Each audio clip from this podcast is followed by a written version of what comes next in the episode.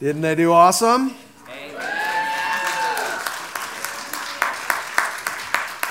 Yeah. Believe it or not, for many of them, that was their first time on stage. I, uh, you know, we, we they also they they've done that at this in all three of the services. Last night we had a family service where all the kids were together with us and really had a great time with them all, and the kids ministered in that as well. So they've been they've been getting used to being out here. So who knows what God will do with them? Amen. Amen. I, uh, I'm going to today finish up my sermon series here that we've been going through at Christmas time. And um, as we've been taking a look at Luke chapter 2, verses 1 through 7, and kind of taking a systematic study overview of that scripture and seeing in that, therefore, what does this virgin birth mean? What does the birth of Jesus mean? What are we celebrating here in this season? So again, in Luke chapter 2, let me just read the scripture to you and we'll, uh, we'll, we'll walk through this. In verse 1, in those days, a decree went out from Caesar Augustus that all the world should be registered. This was the first registration when Quirinius was governor of Syria, and all went to be registered, each to his own town. And Joseph also went up from Galilee, from the town of Nazareth to Judea, to the city of David, which is called Bethlehem, because he was of the house and the lineage of David, to be registered with Mary, his betrothed, who was with child. And while they were there, the time came for her to give birth. And she gave birth to her firstborn son, and wrapped him in swaddling cloths, and laid him in a manger, because there was no place for them in the inn. So this is the Christmas story right here. This is the whole thing in seven verses in a nutshell, what it is that happened in this Christmas time. And we've been walking through this process of, of examining this scripture the, and the virgin birth of Jesus. We looked at two weeks ago, we went through and we looked at the historical, the, the facts that Jesus is born, the fact that there are hundreds of prophetic scriptures given in the Old Testament that were fulfilled in the birth of Jesus, the facts of his birth, the fact that Jesus Christ truly is born into this world. It's historical, it's factual. In light of those facts, we looked at last week the theological. So, in light of those facts, what does that mean? What does it mean that God entered into human history? And this becomes then our theological belief. And that leads us then to what we're going to look at today is the result of the facts that, that we look at, uh, the, the, that create our theology. And we look at the biographical, meaning, what does that do?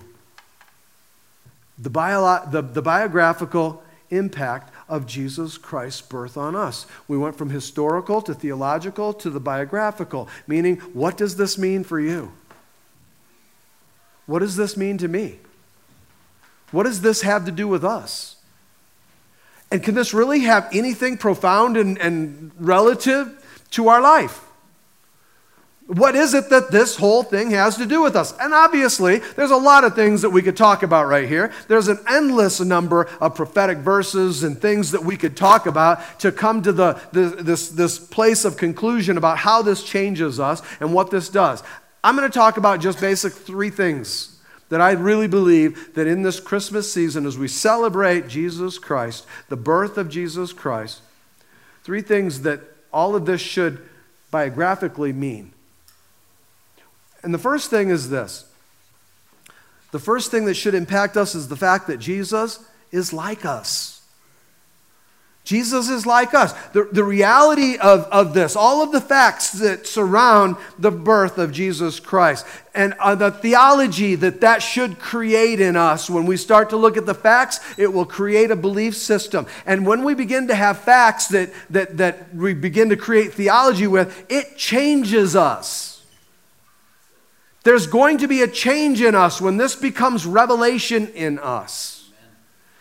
And I want to look at Hebrews chapter 4. And in Hebrews chapter 4, in verse 15 uh, and 16, it says this It says, We do not have a high priest. Now he's talking about Jesus here. Jesus is the high priest that he's talking about. We do not have a high priest who is unable to sympathize with our weaknesses. But we have one who, in every respect, church, say that with me, every respect. Every respect. We have one, a high priest who, in every respect, has been tempted as we are, yet without sin. Verse 16 says, Let us then, because those things are true, let us then with confidence draw near to the throne of grace that we may receive mercy and find grace to help in time of need. Jesus is like us. I was reading through some commentaries, and John Stott, and he, he wrote this, and I thought this was very profound. In a world filled with suffering and pain, I could not fathom worshiping a God who was immune to it. See, other religions are that way. Other religions have a God who's immune to their pain and immune to their suffering because only Jesus escaped the grave. He's the only true, one true living God. Other religions, the concept of God is that, think about it, is that He's distant that he's far away, that he's aloof and elusive, and that he's difficult to find. And that this life here on earth, this life is an ugly life. It's filled with sin, and we're sinners, and we live in this world, and it's filthy, it's dirty, it's a mess. It's uncomfortable, it's painful. It's as, as we see the word over and over again, it's deplorable. So, with all that being true, maybe, just maybe, God will send down an angel or, or maybe God will, will drop a word to us from somewhere, somehow. God will say something. But come on. A God, he really, he's certainly not going to come down and come here into the middle of all of this junk and get involved. But, church, that's the story of the incarnation that he did. And his name is Jesus.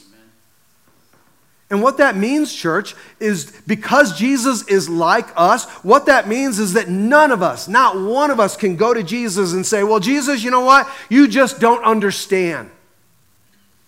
Think about it. Jesus, you don't understand what it was to be a teenager with all the temptations there are. Jesus, you don't know what it's like to have your family turn your back on you. Jesus, you don't know what it's like to, to, to grow up and have your friends betray you. Jesus, you don't know what it's like to work a dead end job that you hate to go to every day. You don't know what it's like, Jesus, to be homeless. You don't know what it's like, Jesus, to be poor. You don't know, Jesus, what it's like to be mocked. You don't know what it's like to be persecuted. You don't know what it's like to be lied about or beaten or abused or to suffer or to die. Jesus says, um, wait a minute.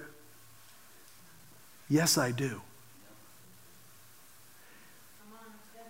And I'm your high priest. You know what the high priest was? The high priest was the holy man. He was the mediator between God and people. The high priest's job was to take people's sins before God and to bring the love of God to people. That's what he did. And Jesus is our great high priest. That's one of the pervasive themes through this book of Hebrews. Jesus is our high priest. And listen, that's why we don't need a priesthood anymore. Because we have a priest. We have Jesus. He is our mediator. He is the priest, and He's the only one we need. We don't need any others because we have the one that we do need. And Jesus is the one, and He's saying this I can sympathize with you and where you're at. I understand what you're going through. And listen, when you're suffering, you can talk to Jesus. And when you're going through difficult times, you can talk to Jesus. And when you're hurting, you can talk to Jesus. When you're struggling, you can talk to Jesus. When you're being tempted, you can talk to Jesus because he was tempted in every way, just like we are. He's been through it all. Because we have a God, and his name is Jesus, Emmanuel, the incarnation, who humbly entered into our human history. You, Jesus became like us. Born of a woman. He became like us. So we have a God, unlike so many and, and all of the other concept of God, we have a God who gets it. We have a God who understands us. We have a God that knows what we're going through. And unlike all the other New Age philosophies and all the other religious doctrines and pantheism and panentheism and all, all of the reaching the divine within you. Listen, we have a real God. We have a God who has a name and a God who has a face, and it's Jesus. Amen. Church, what he's saying is that you can run to him. That you can come to Him when you have needs. You can come to Him when you're hurting. You can come to Him when you don't have peace. And what does He say He'll give you? It says that your great high priest, when you come to Him, He will give you grace and mercy. Why? Because He understands. He understands what you're going through. That should bring comfort. But listen, my second point is that first, Jesus is like us. The second, Jesus is unlike us. If this was all just about Jesus being like us, that in and of itself would actually be of no real benefit. Come on, how many of you have friends that are like you? Come on, how many of you have friends that will commiserate with you? How many of you have friends that will say, you go through something difficult, you go through something harder, you fall, you end up, and, and what, is, what do they say? Oh man, I feel you. Man, I understand. Man, I feel what you're going through. What are you going to do? Because I don't know. I don't know what you're going to do. I'm not sure what to do. I'm not sure there's anything I can do. I, you're kind of on your own. I can sympathize with you. I can empathize with you. I can understand all I want, but I have no ability to affect any sort of change in your situation. What happens for friends. Again, that's when it's so difficult to look to friends who are simply like you to try to find your answers from them. They want to make things up or tell you things, but they want to tell you things that they don't know and they don't have the ability to help with. Yep. Come on. Jesus, He wants to encourage us today. He wants to encourage you by telling you that He's like you. And He wants to be encouraging by telling you He's unlike you. In uh, Hebrews, and again, I want you to keep that in mind, and I'm going to read this scripture to you in Hebrews chapter 7. In verse 26 and 27, it says this for it, it, for it was indeed fitting that we should have a high priest. Now, who's that high priest? Jesus. And, and he's the same high priest that we just got done reading about in Hebrews chapter 4 the one who understands, the one who was tempted, the one who went through it and knows what you're going through. That Jesus, that high priest, he says here in, in, chapter 7 For it was indeed fitting that we should have such a high priest, holy, innocent, unstained, separated from sinners, exalted above the heavens. That's what Jesus did. He defeated death, hell, and the grave, and he arose, and he arose through the earth. He arose into the heavens, and he is seated at the right hand of the Father today, where Jesus Christ is ruling and reigning today. This is him. This is a description of him.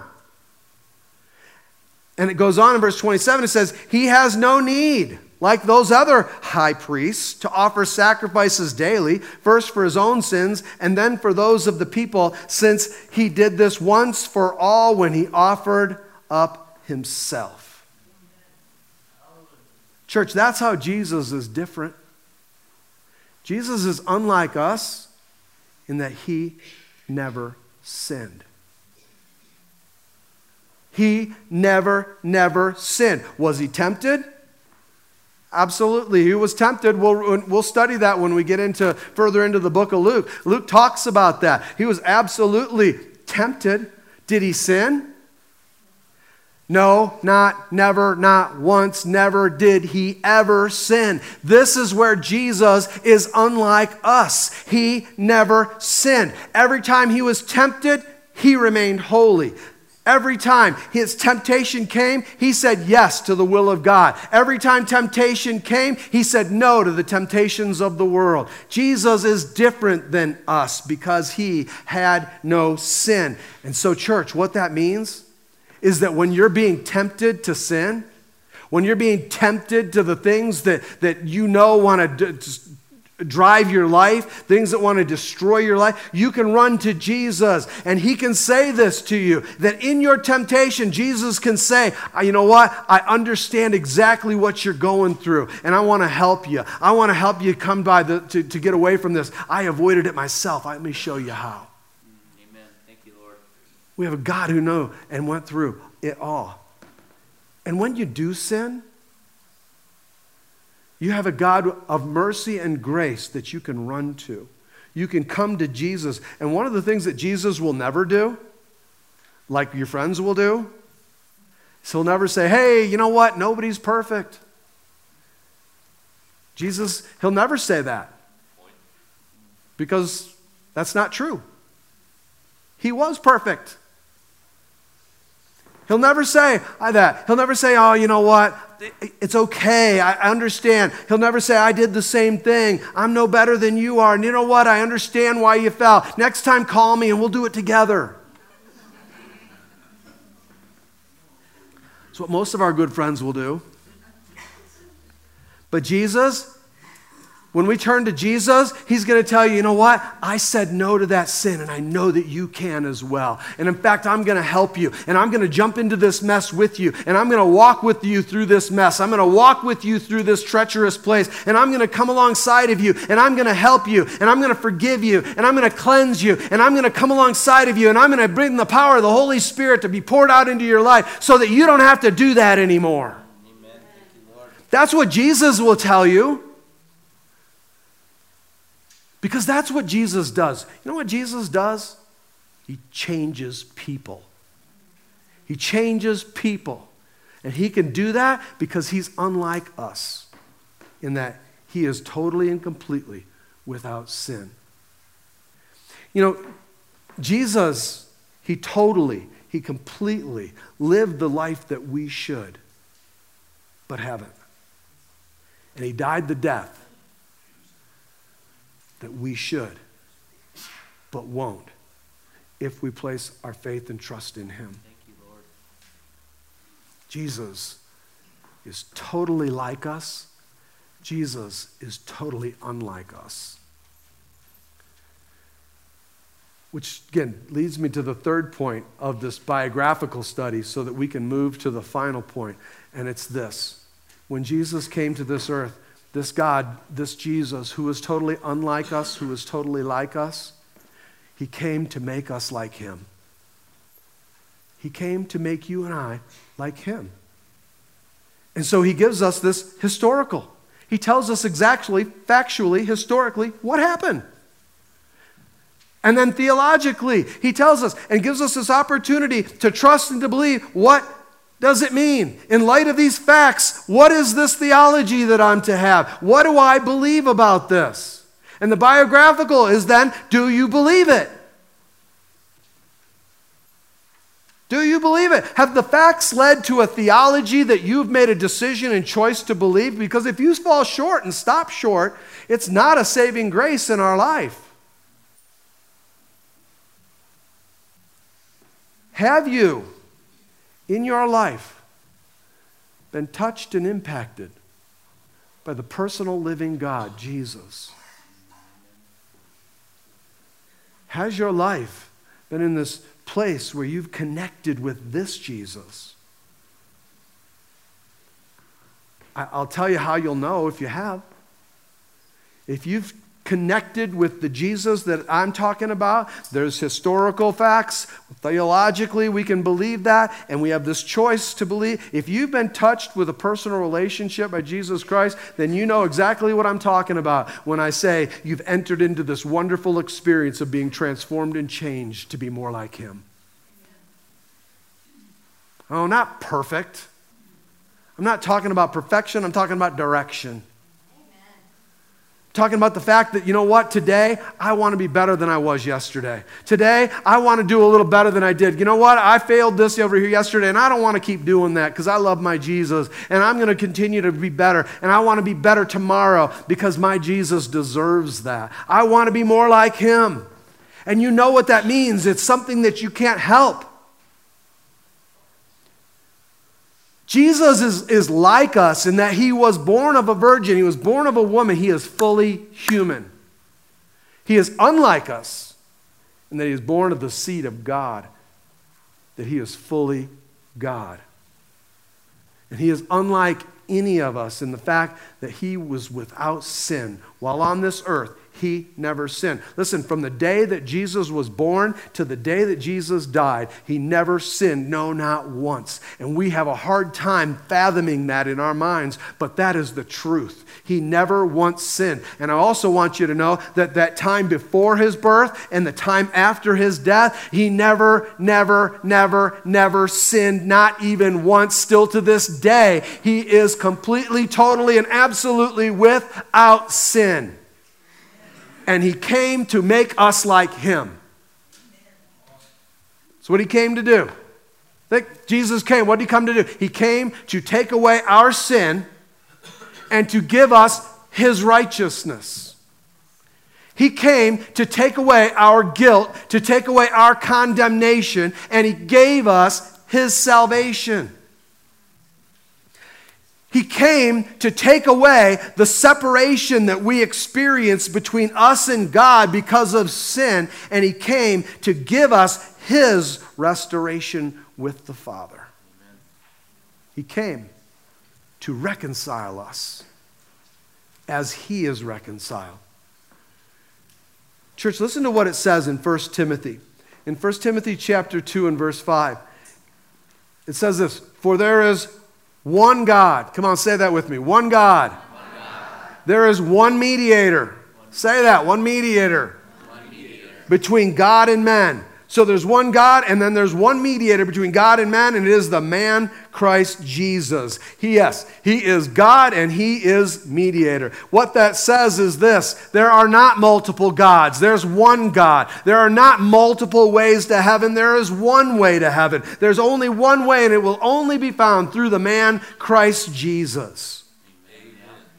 God became a man so that he can reconcile men and women back to the Father's heart, back to God, by dealing with this issue of sin, by taking away the sins of the world,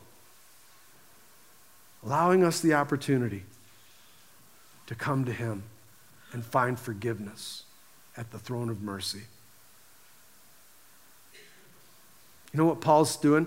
Paul, he's just echoing the words of Jesus. He's echoing what Jesus said in James or in John chapter 14 and verse 6 when Jesus said this. He said, "I am the way. I am the truth. I am the life, and no man comes unto the Father except by me." He's it. There are not a bunch of different ways. Church, it's not about your church attendance.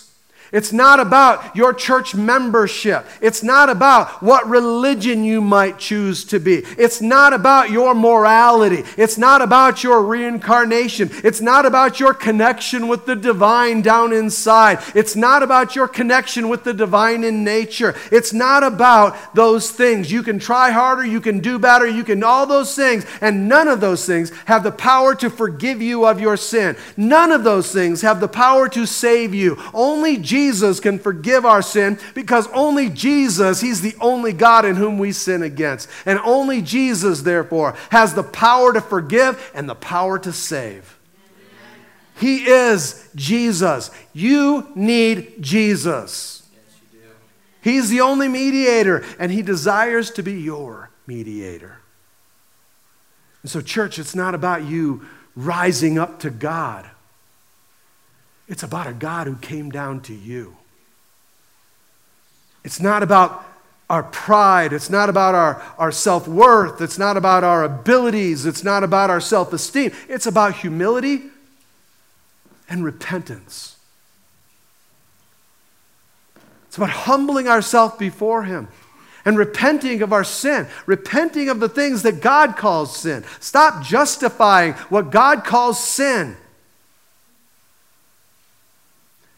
Church, it's not about what we do, it's about what Jesus did to reconcile us to the Father. It's all about Him. So, again, I, hope that you're getting an idea of how this works and how this comes together. Again, because I find it totally and completely amazing how God ministers in all of these different forms of study that we can lay over the scripture and see God doing what He did. Look at all that Jesus did. He gave us the historical. And the historical fact is this that Jesus is Emmanuel, born of a virgin in the little town of Bethlehem. It's fact.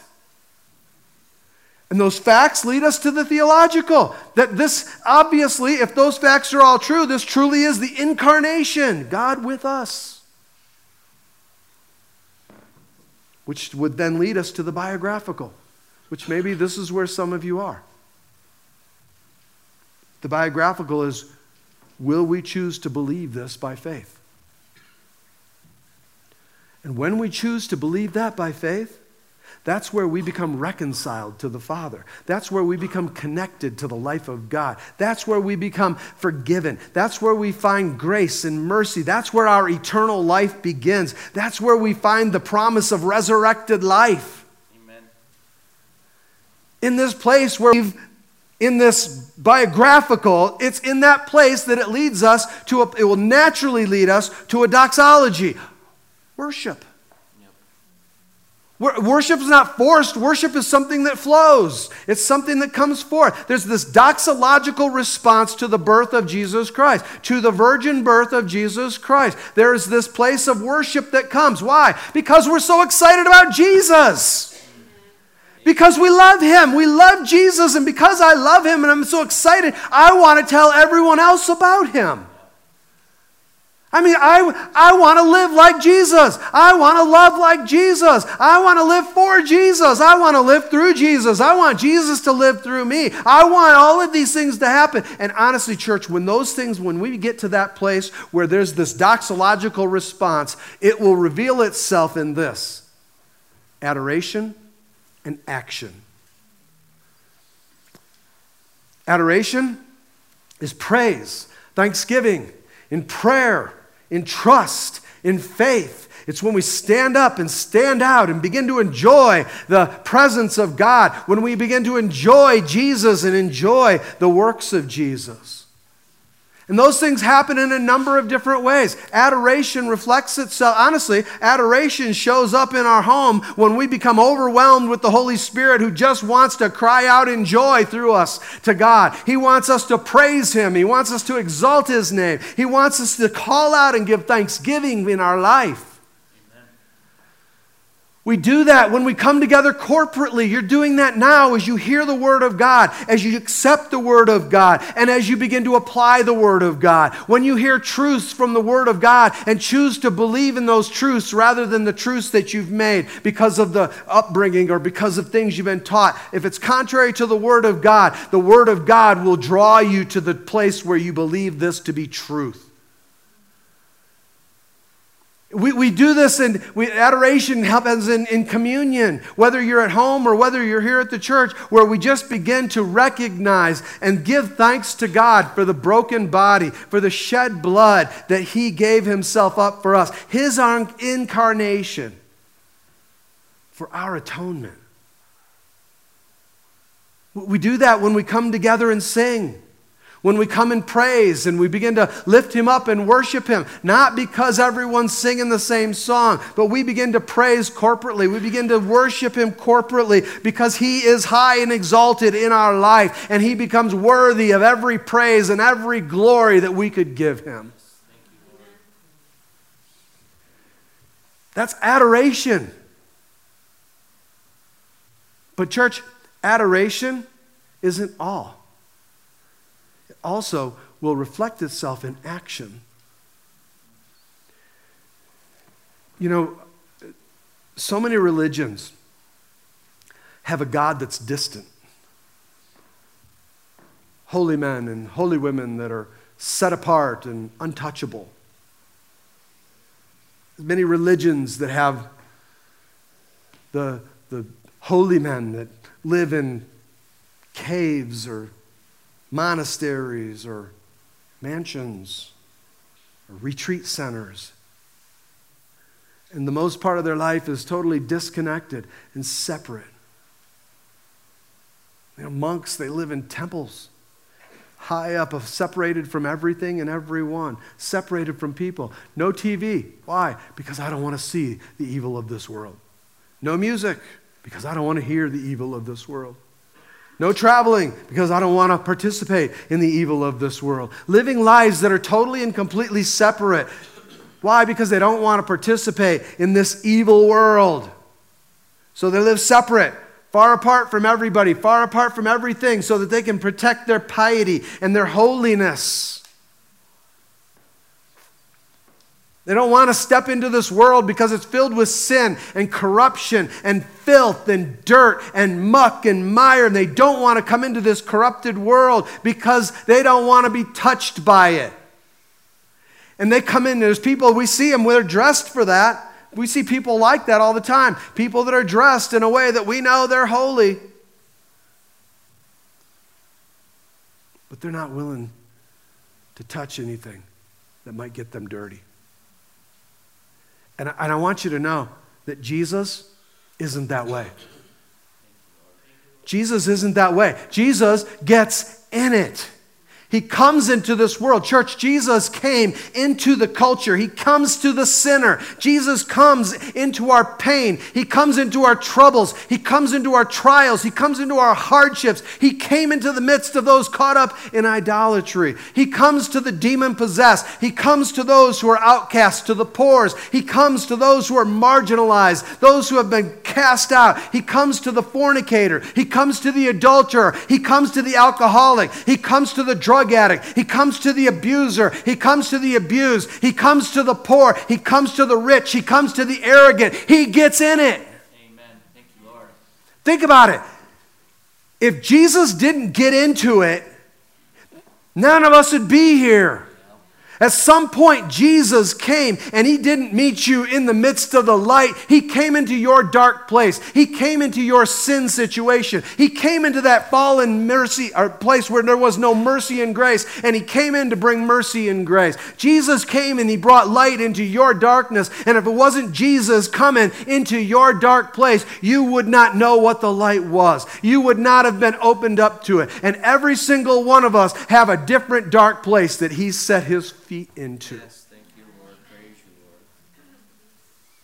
He came to you and he got in it.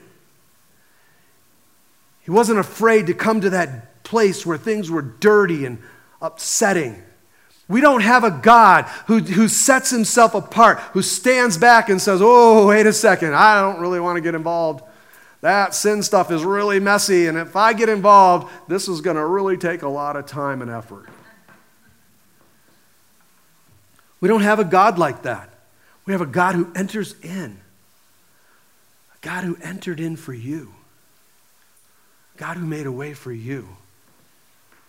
So, part of our, our worship, part of our doxology is adoration.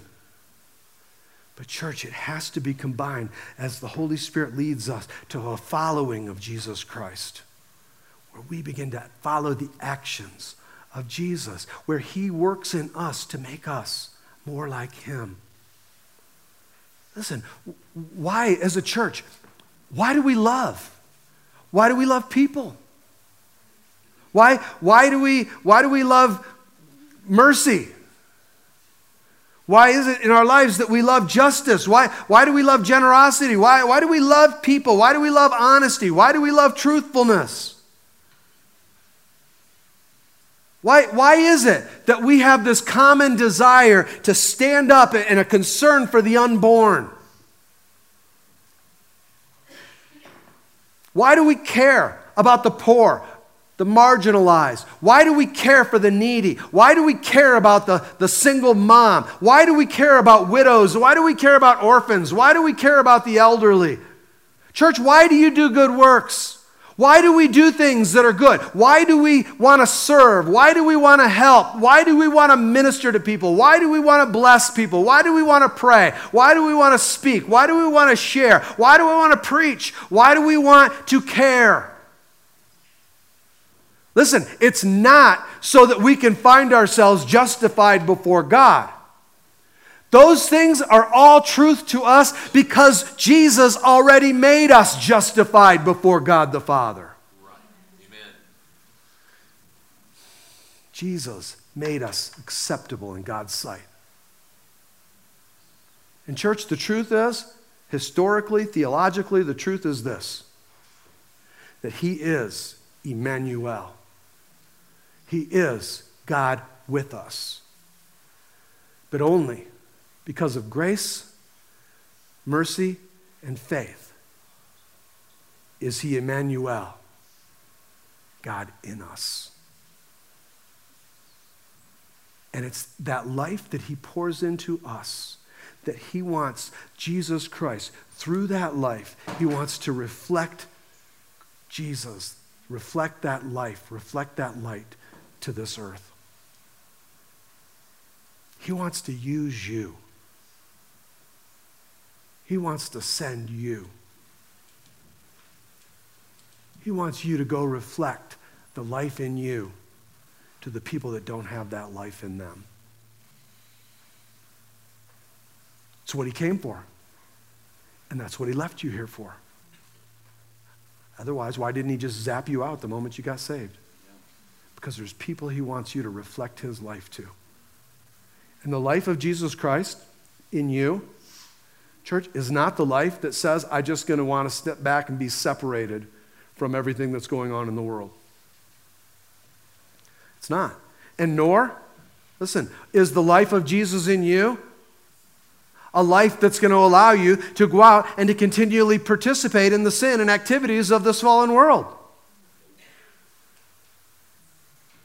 He's not.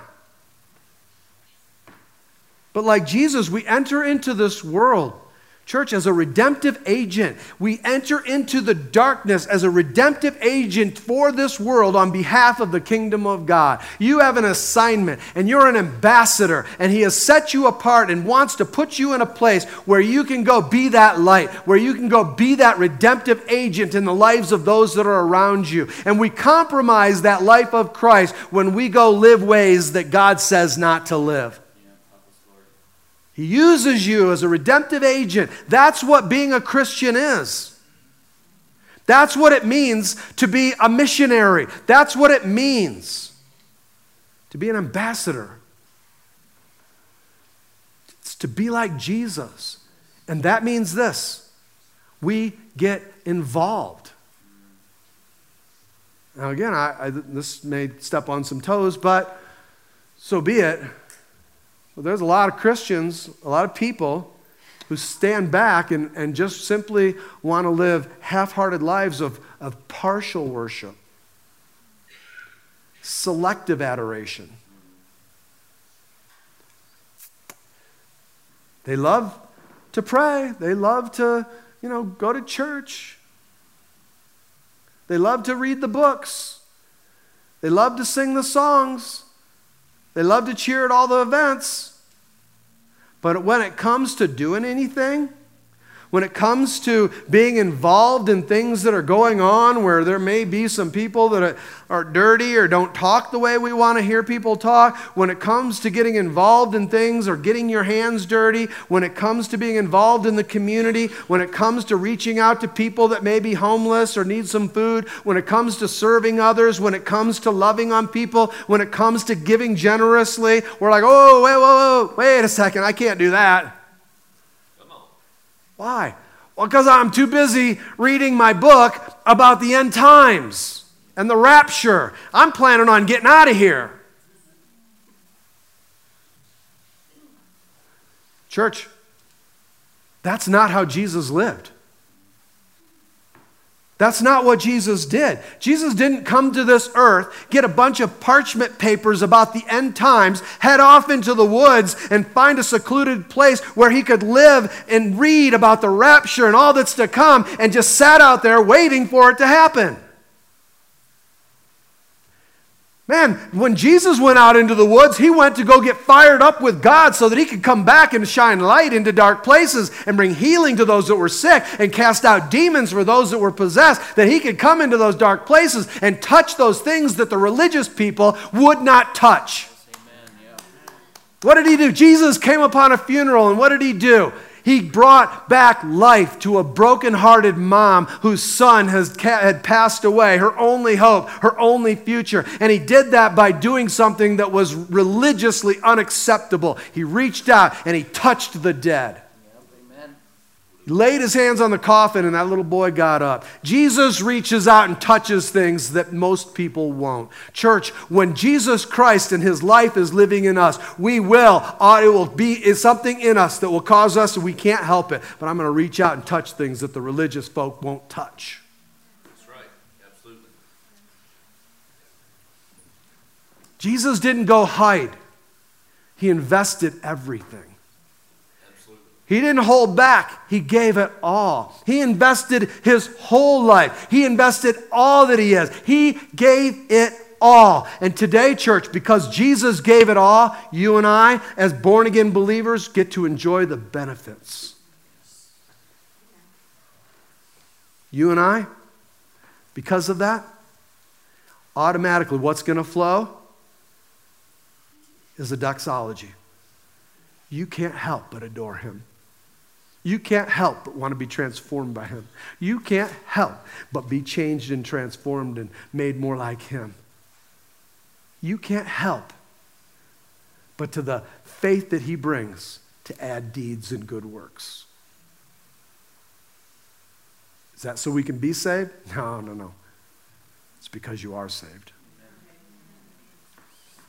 In church, that's what we celebrate this Christmas season. That's what this whole thing is all about. That's what the virgin birth means. That is what incarnation means. And that is who Emmanuel is to us. I said this last week, and I'll say this again. Jesus changes everything. Amen. He changes everything. If all these things that I've been talking about for the past three weeks, if just, and again, as some would tell you, I am just barely not even scratching the surface of all the prophetic words that have been given that could point to the Christ. But if just what I've been talking about isn't true, that changes everything. Everything. Get rid of the lights, get rid of the cross, get rid of the tree, Get rid of the singers. And if what I've talked about is true, in church, it's either one or the other. And if what I've been talking about over these past three weeks is true about Jesus, about the virgin birth, it changes everything. Yes, Jesus changes everything he touches. So, church, and let me have the worship team come on back up. Church, in us, if Jesus, and I want you to hear this, okay? If Jesus isn't changing everything, then Jesus isn't changing anything. Is your life being changed and transformed by the presence of the living God? By the virgin born Son of God, fully God, fully man, born in Bethlehem? Emmanuel died, rose from the dead, and sent his life for you. If Jesus isn't changing everything, He's not changing anything. Listen, is Jesus making you more like him? Don't guess at it. Okay? If you have to guess at it, the answer is probably not. You'll know. Come on, the presence of Jesus, you'll know. You'll know because when you're sinning, you'll feel it. And when you're doing right, you'll feel it. You'll just feel the Holy Spirit leading and wanting you to go here or not do this or to do that. You'll know it you know what? There'll be something in you that just can't help it. But you know, I want to be better tomorrow than I was today. I need to be better tomorrow than I am today. Because today, you know what? I have to fall into the grace and mercy of God because I blow it. And I thank you for that grace and mercy. But Jesus, I want to be transformed. I want to be changed. I want to be more like you. I can't help it. In Luke chapter 2, let me finish with this scripture here in verse 11. For there is born to you, to you, this day in the city of David, a Savior who is Christ the Lord. And this will be a sign to you. You will find a babe wrapped in swaddling cloths lying in a manger. Look, Jesus wants to be born in you. And He's given you sign after sign after sign. He's given you prophetic utterance after prophetic utterance. He's given you inklings and desires and longings in your heart. He's given you every sign. I mean, even the, the sign of this. He drew you here today to hear this message. Because He wants to be born in you. He came to save the world. And His desire the plan that He has to do that is one person at a time. One at a time. And suddenly, verse 13, and suddenly there was with the angel a multitude of the heavenly hosts praising God and saying, Glory to God in the highest, and on earth peace, goodwill towards men. That is what the presence of God will do in us. Cause us to want to call out, Glory to God in the highest. Will you bow your heads in prayer with me? Father God, I pray today for us as a, as a people. I pray for those today, Lord God, who do not know you. I pray for those who know religion. They, they might know morality. They may know spirituality, but Lord, they don't know you, Jesus. I pray that, Holy Spirit, you would open up their eyes and open up their understanding, and that this historical view, the, the factual history, would blend with theology so that it would result in biography that would lead to a full blown doxology. A worship, Lord, that I cannot contain. Adoration and action that I cannot get past. The worship of you as my God, my Savior. I pray those for those today, Lord, that, that have information but have not experienced transformation. You know, maybe there's some who know Jesus or know something of Jesus. You've heard the story of his birth, you've been to Christmas messages before, but it hasn't fully worked itself out in a worshipful life. I pray, God, by your grace, may Jesus accomplish his perfect work in their hearts and in their lives this Christmas season. And Jesus, we want to praise you today and we want to thank you for the incarnation.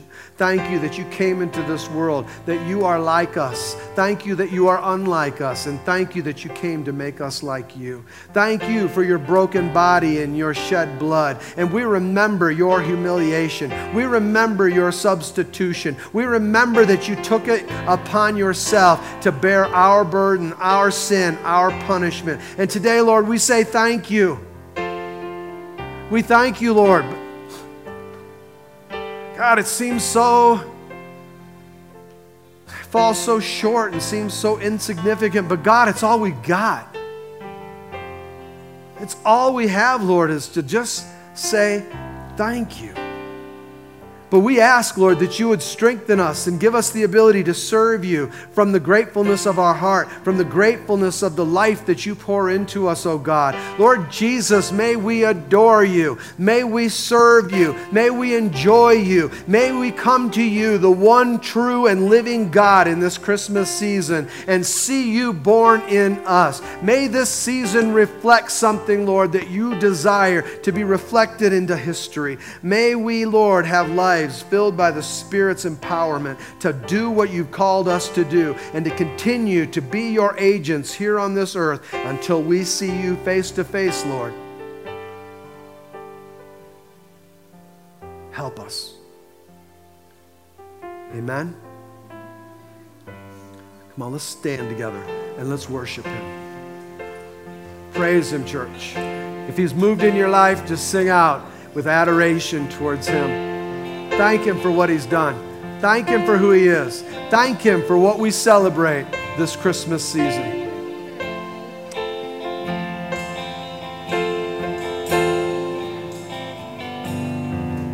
If my heart is overwhelmed and I cannot hear your voice, Come on, He hears you. I'll hold on to what is true, though I cannot see storms of life they come and the road ahead gets steep. I will lift these hands in faith. I will believe. I remind myself of all that you've done. Done so much the life I have because of your son Come on, lift him up, every voice. Love came down and rescued me. Love came down and set me free. I am yours. I am forever yours.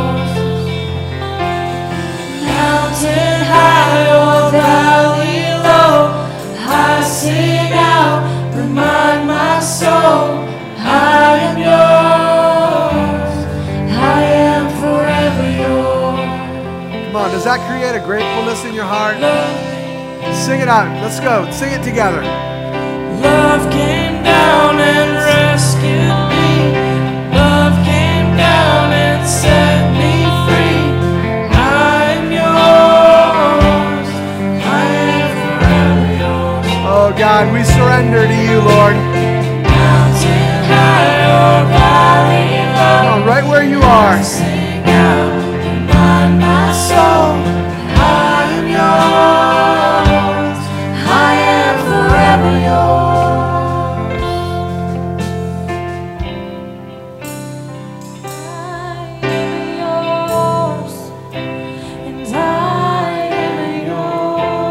on, declare it. All my days, Jesus, I am. Not because of what I do but because of what you do. I am yours for all my days. Jesus, I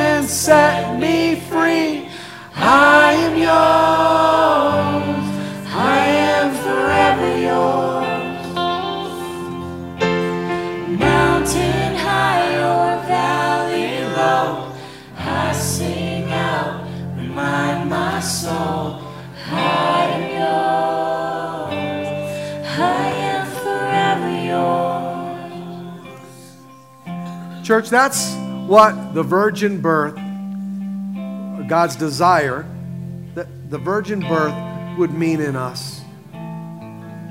I hope and pray that you'll take that with the love and the, the care and the concern in which I shared that with you. I love you, church.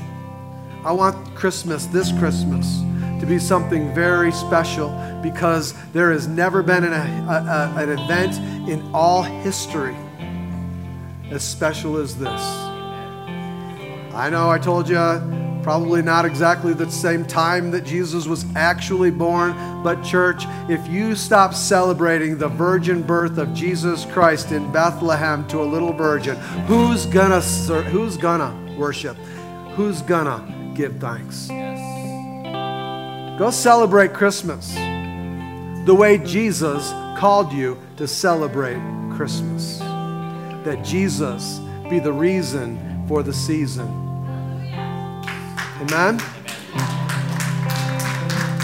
God bless you. I love you. Please, hey, listen. Uh, Grace told me. Grace had a great idea. She was taking those cards, those Christmas uh, Eve cards, and she was taking a little bag of candy and stapling them to each one and going around to all of her neighbors and giving them out. Take a grip of those with you, okay? There's a bunch back in the back. Take a bunch of them, and some of you, go do that. Go give them to your neighbors. Go be the church. God bless you. Merry Christmas.